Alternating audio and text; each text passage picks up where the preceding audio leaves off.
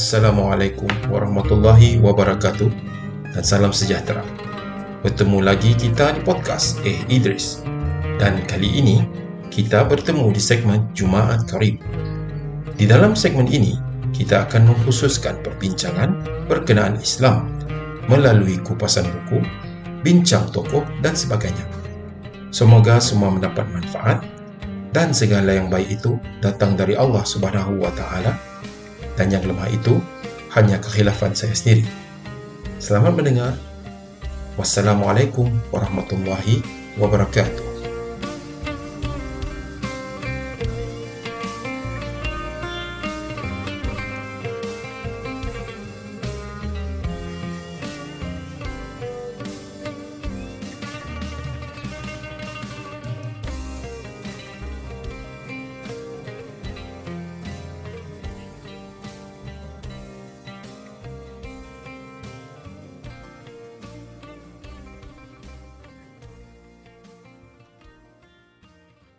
Bismillahirrahmanirrahim. Assalamualaikum warahmatullahi wabarakatuh. Jumpa kita lagi sekali di dalam Renungan Jumaat podcast Eh Idris dan uh, sambungan daripada uh, borak-borak santai kita dua minggu lepas iaitu berkenaan solat.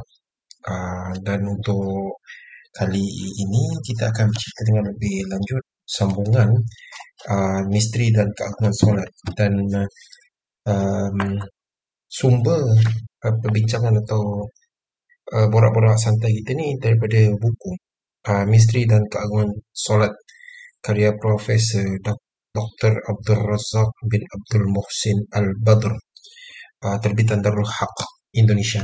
So gambar buku ni ada dekat aku punya podcast Instagram.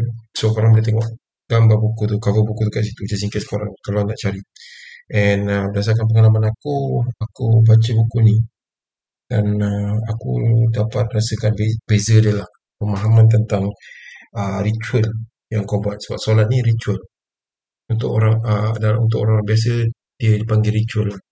tapi sebenarnya it's more than ritual lah. Dia sebenarnya lebih kepada pengabdian engkau kepada pencipta engkau yang bagi engkau nafas setiap hari yang bagi engkau nafas setiap pagi bagi kau tenaga untuk bangun untuk even untuk solat pun Okay, so untuk minggu ni kita akan bercerita tentang kedudukan solat, kedudukan solat di dalam agama. Okay, dan uh, bagaimana yang mungkin korang bisa dengar lah dekat channel podcast lain ke, dekat ceramah agama ke, dekat TV, dekat radio. Um, sering sering lah dikatakan bahawa kedudukan solat ni antara kewajipan paling besar yang Allah wajibkan ke atas hamba-hambanya iaitu kita. Okay, dan uh, solat ni juga ialah ibadah yang paling mulia uh, yang Allah tetapkan kepada kita. To an extent, um, kita lebih familiar dengan apa yang dipanggil, apa yang kita dengar sebagai solat itu tiang agama.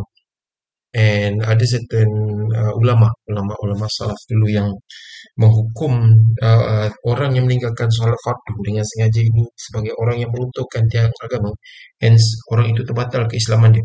To an extent. Tapi, um, pendapat tu ada khilaf, ada perbezaan di antara satu ulama dengan ulama yang lain. So, masing-masing ulama ni ada pendapat mereka berbeza-beza berdasarkan kefahaman mereka pada satu-satu dalil yang Rasulullah dah sebut atau Allah turunkan dalam Al-Quran. So, dan kepentingan solat ni juga kalau di hari kiamat eh, untuk orang Islam kita ada hari kiamat hari yang semua urusan kita di dunia akan ditanya. So, solat ni akan ditanya dulu. Dalam banyak-banyak benda lain, solat akan ditanya dulu. Okay. So, dan solat ni sering dikatakan pembeza, pembeza, pembeza antara Muslim dan kafir lah. Orang yang percaya dengan orang yang tak percaya. So, solat adalah pembezanya. Okay. Um, solat ni, dia urusan kita dengan Allah. So, kalau kita jaga urusan kita dengan Allah, InsyaAllah urusan kita dengan dunia, dengan makhluk lain, dengan segala alam semesta ni akan terjagalah secara automatik. Tapi provided kita tahu apa kita buat lah. Sebab solat ni kalau setakat kita tak faham, kita buat sebab orang lain buat, dia jadi gerakan je lah. Dia takkan ada makanan, dia takkan jadi makanan untuk roh ni. Okay. So, dalam membincangkan tentang kedudukan solat, hadis-hadis dan banyak hadis-hadis dan dalil-dalil Al-Quran Al-Karim yang menyokong uh, perbincangan ini. So, aku nak bagi satu-satu susah lah sebab banyak kan. Tapi just as an example, uh, dalil hadis daripada riwayat uh, Ahmad dan Tirmizi daripada riwayat Ibnu Majah dalil Al-Quran daripada surah Al-Mutassir ayat 39 ke 38 ke 47 maaf. Dan uh, Maryam 59 ke 11. Jadi um, dalil-dalil asal ni lebih menekankan tentang betapa pentingnya uh, solat itu sebagai salah satu tiang dalam agama Islam. Okay. Pasak lah kalau orang Melayu kita panggil. Salah satu uh, penyambung, salah satu pengukuh kepercayaan kita dan um, kepercayaan kita dan orang dan dan dengan Allah Subhanahu Wa Taala.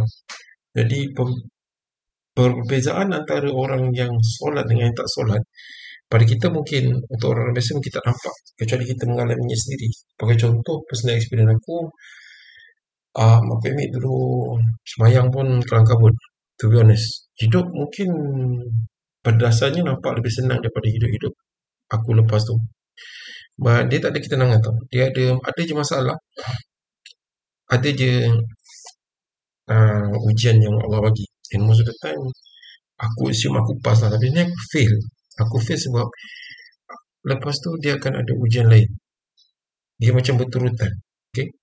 And at one point of time bila aku diuji dengan ujian yang sangat hebat untuk satu masa yang sangat panjang ada satu masa tu aku pernah terfikir lah kenapa orang lain Allah tak uji macam ni kenapa Allah pilih aku then uh, to be honest immediately entah apa hal tak aku buka radio era hari tu?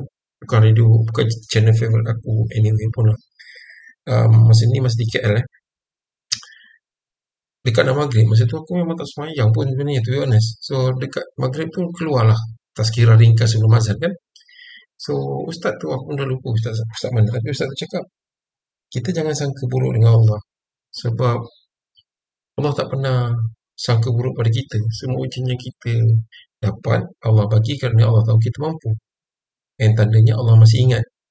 Orang yang Allah tak bagi ujian adalah orang yang seolah-olah telah dilupakan oleh Allah dan dibiarkan hanya dalam kesenangan sehingga dia betul-betul lupa pada Allah. It, it knock some sense itu kepala otak aku masa tu and then dia jadi macam satu mantra untuk aku lah jangan sangka buruk dengan Allah apa yang Allah bagi jangan sangka buruk sebab tentu ada pengakhiran yang baik daripada ujian-ujian yang kita rasa buruk. Pada kita mungkin teruk lah. Tapi pada Allah mungkin itu adalah salah satu sebab untuk masuk syurga. Allah Alam kan? Ataupun pengakhiran yang baik yang dijanjikan bukan mungkin bukan di dalam dunia sekarang ni tapi mungkin di akhirat. Sebab hidup kita is very short. Our life is very very short. You know for all I know it it felt like only yesterday that I I went to KL I was 13 and now I'm 40 yesterday kita orang ada talk. Just talk lah, just just meet up, semua meet up dengan kawan-kawan. Then tengok kawan-kawan sekolah aku yang dulu you know masa masa sekolah lain. Sekarang dah lain lain in a way that macam nampak ah mereka dia orang dah start um, somehow macam lecet lah. Ayah aku rasa dah lecet pun and and it's it's it's something that reminds me that you know you're not that young anymore. All you know kau dah akan 50 and after that you're 60 and for all you know kau dalam kubur. Kau tengah cuba nak menjawab soal-soal kubur. You know? And dulu kalau ada um, kematian surrounding you it will be very weird. Dia macam sedih you know dia akan rasa emotionally emotionally um, how to how to say it, it's emotionally unstable lah. When there are death around you especially um, if it involve your close ones your relative ke your loved ones ke. So impact dia lagi lagi kuat ah. But now, to be honest, even lepas aku aku dah somewhat cuba untuk hijrah lah, aku masih belum bagus, aku masih jalan lebih, lebih panjang. Aku rasa macam every time I hear death among you know, peers ke friends ke, sedih-sedih lah, terasa takut tu takut lah. But then again, aku ingat balik apa yang aku boleh buat selain daripada aku berserah Allah. Aku masih buat-buat dosa yang aku cuba untuk kan. And to be honest, ada juga benda-benda dosa yang mungkin tak teruk as compared to before tapi aku masih buat and every time aku nak solat aku rasa malu aku rasa malu dengan Allah sebab aku janji dengan dia nak buat pastilah aku terbuat juga okay, sebab aku seorang manusia lemah okay. so selain daripada solat sebagai sesuatu cara untuk mengingatkan siapa kita as a human solat juga adalah sebenarnya salah satu tanda Allah memberi upaya keberkatan. Keberkatan dalam solat tu ada. Okay? Keberkatan dalam solat tu dia bukan datang dalam bentuk rezeki semata-mata tau. Rezeki duit semata-mata tak. Keberkatan solat ni dia akan beri kita masa yang lebih panjang padahal orang yang rasa masa yang pendek dan ada orang akan rasa macam oh, solat ni macam ni, solat ni macam ni. Kau nak semayang, kau you rush. When you pray, you rush. Okay? Kau bila kau semayang, kau cepat-cepat habis. Sebab kau rasa macam aku dah ada urusan dunia lain aku nak kena buat. Padahal urusan dunia tu dikontrol oleh Allah pun. Masa tu pun Allah yang punya. So, kita pinjam je. Okay? So, um, yang lain uh, yang lain tu macam contoh eh kalau solat di masjid kita aku rasa sendirilah when I move to my new house aku rasa sendiri um, just to share um, kawasan rumah aku ni ada satu surau surau di kawasan perumahan Fiz lama and fortunately yang duduk situ kebanyakan ni kawan bapak kawan bapak aku. Dia koperasi polis lah. Bapak aku polis. So kebanyakan kawan dia yelah dia orang belum tak mampu nak beli tak semua mampu nak beli perumahan kan. Plus it's koperasi you've been saving for months for years in that koperasi of course you need to use the perks kan. So dia orang belilah rumah. Nak dia orang yang yang yang hidupkan surau kat sini. So mula-mula tu aku macam tak tak pergi surau sangat lah macam dulu masa kat rumah in-law aku pun aku pergi sekejap and then I found this class which I'm going to talk about it in later series lah found this class agama malam so aku memang tak pergi surau lah silap aku jugalah. So when aku datang sini, it's, yelah, macam kena paksa lah sebab pakcik-pakcik ni every day dia akan walk pusing taman ni termasuklah taman aku. And then they will, um, so aku habit memang, tak tutup ni habit aku bangun awal subuh then clear kandang kucing, kemar-kemar masjid. So dia, dia orang akan datang, dia orang akan always tanya tau, tapi surau ke? Tak lagi surau ke? Datang lah surau tau. So, so macam, after so many times of persu- after so many persuasion aku pergi jugalah you know pergilah tunjuk muka hari raya hari raya haji and and punyalah gelabah baik dia orang suruh aku tak aku kantoi saya tak raya apa ah after that tak apalah when it's done that's that's that's the funny part of it lah. Jadi aku datang pergi surau try to fulfill solat waktu but at least maghrib dan isyak aku pergi. I, I try to fulfill that aku pergi pergi surau solat, you know, meet up with, not re- reconcile, not say reconcile, macam reunion dengan kawan-kawan bapak aku, and then meet up with new people, of course lah, dia orang take time to accept you because you're new, and then from this taman ni, I still macam seorang yang pergi, so, so far Alhamdulillah, one thing I can say, keberkatan tu, satu daripada silaturahim, silaturahim tu bukan untuk aku lah, untuk orang lain juga, sebab tak kenal orang, So, ada seorang hamba Allah, jiran aku ni ujung, arwah dah pun. Um, dia sekeluarga kena COVID. So, okay, uh, me, I don't like to, you know, wish dekat dekat uh, WhatsApp group taman, so dia pun dekat. No, I don't, I don't, it's not that I don't pray, it's just that I think it's, it's, it's hassle. Why don't you go, be, be objective and pergi cari, you know, pergi cari apa yang kau boleh tolong pada orang tu. Which I did. So I went and tolong and ask tanyalah tanya apa setakat mana kemampuan. Then I heard masa dekat surau tu orang sisa surau tu cakap lah kalau ada orang yang yang perlukan bantuan ambil quarantine order dia and then we send some food lah which I did lah pun. I'm glad that I did though. So arwahnya meninggal kan lepas tu. Not because of COVID lah obviously. Lepas dua minggu itu and then tak sempat aku jumpa arwah tu pun sekali je. And anyway, so tolonglah keberkatan kepada orang lain. On top of that, yang paling obvious yang aku selalu cerita kat wife aku is keberkatan sebab dia orang kadang orang sedekah makan tau. Malam Jumaat. As much as I am against majlis tahlil dan bacaan Yasin ni. But, you know, for the sake of orang silaturahim. Aku pergi, aku baca kafi lah. Aku tak baca punya ramai-ramai dengan orang. So, being banyak sangat orang tu, susah kau nak change dulu tau. And I'm new. I I can't just barge in and then just say, oh ni bid'ah. Tak boleh. Susah. Bukan susah lah. It's improper lah for now. Aku baru lagi. Um, setiap kali orang buat majlis tahlil ke apa, memang akan ada orang sedekah makanan. And, and to tell you the truth, aku dengan wife aku tak pernah, tak kenyang lah malam. Semenjak pindah sini, semenjak pergi surau ni. So, I believe that is another keberkatan yang orang tak nampak tau. Keberkatan yang Orang mungkin kata, ah, kau tak ikhlas lah, kau pergi masjid satu mata, pergi surau ke satu mata makan nasi. But then again, I go there just to pray. And I feel different praying there than praying in my house. The the thing is, dia lebih selesa, lebih teratur, lebih proper kau semayang di surau ni compared to kau semayang kat rumah. And aku pun tak faham kenapa orang-orang yang claim dia, dia orang ni orang-orang salaf yang bawa ajaran Islam yang betul, yang pure, tapi dia tak nak pergi surau dengan alasan Rasulullah tu buat benda yang tak sepatutnya dibuat atau orang kata lain tidak.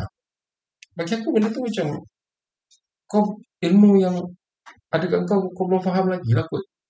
Sebenarnya sebab ayat Quran inna solata tanha anil fahsya wal munkar. Sesungguhnya solat itu mencegah daripada perbuatan keji dan muka tu jangan kau fahamkan literal macam tu.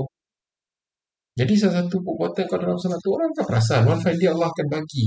Kalau kau betul-betul boleh tegur orang, Allah akan bagi kau peluang untuk tegur orang. Dan mungkin akan dapat merubah orang tu. Banyak pahala kau. Tapi kalau kau kau cuba. So, ya. Yeah. Selain daripada tu, back to solat. Solat ni adalah salah satu priority. Salah satu priority penentu orang itu mati dalam keadaan beriman atau tidak. Number one. Dan betul atau tidak. Kalaupun kau semayang, betul atau tidak solat itu penentu kau syurga atau neraka. Ha, jadi tanggungjawab kita sebagai hamba is for us to you know understand that and then try to to our best lah by membaca, cari ilmu, you know, benda-benda macam tu lah. So, um, jadi berkenaan solat ni, jangan pandang enteng lah solat ni. Walaupun kau rasa mula-mula macam, ah penatnya lah nak semayang para rakaat aku kerja semua. You you get that lah. Iblis akan tetap syaitan akan tetap kacau kau lah. But it's like orang pergi jogging lah eh. Orang pergi jogging yang main basikal ni lah yang duk memblok jalan-jalan aku keluar ni ah, geng-geng ni. Kau boleh kau start kayu basikal bukan jauh pun awal. But dia along the way bila kau practice benda tu hari every weekend kau akan add your distance kau akan add your pace kau punya speed kau akan add semua benda tu tau without you knowing it then you improve. It's the same thing about solat. And the best part about solat is you need to do it every day five times a day. You see? And bila kau dah faham cara solat yang betul kau cuba inisiatif sendiri amalkan bacaan-bacaan yang yang sunnah dalam solat fahamkan maksud dia and then you see the difference in your life to be honest. Dan aku cakap bukan sebab uh, benda ni aku tak tak buat ke apa sebab benda ni aku rasa sendiri. So I think it's just fair enough for me to tell uh, to this to share this with everyone else lah. So I think for now itu je. Okay. Untuk next Jumaat uh, kita akan cerita pasal Imam Muhammad bin Idris Ash-Shafi'i. Okay. And untuk buku ni mungkin kita akan selesaikan lah yang benda lain juga. So so sorry for the for the late post sebab memang hari minggu ni memang tak sempat. Bukan tak sempat Minggu ni aku make mismanage time sendiri kot. So memang keluar kabut. But then again, I try my best to to keep posted. And I see kebanyakan yang mendengar pun ada increase sikit-sikit insyaAllah. Siapa yang dengar semoga mendapat manfaat lah. Anyway, itu saja for now. And have a, a happy weekend. Jaga diri baik-baik. Segala yang baik itu datang daripada Allah. Yang lemah itu datang daripada diri aku sendiri. Semuanya segala, segala-galanya daripada Allah. Assalamualaikum warahmatullahi wabarakatuh.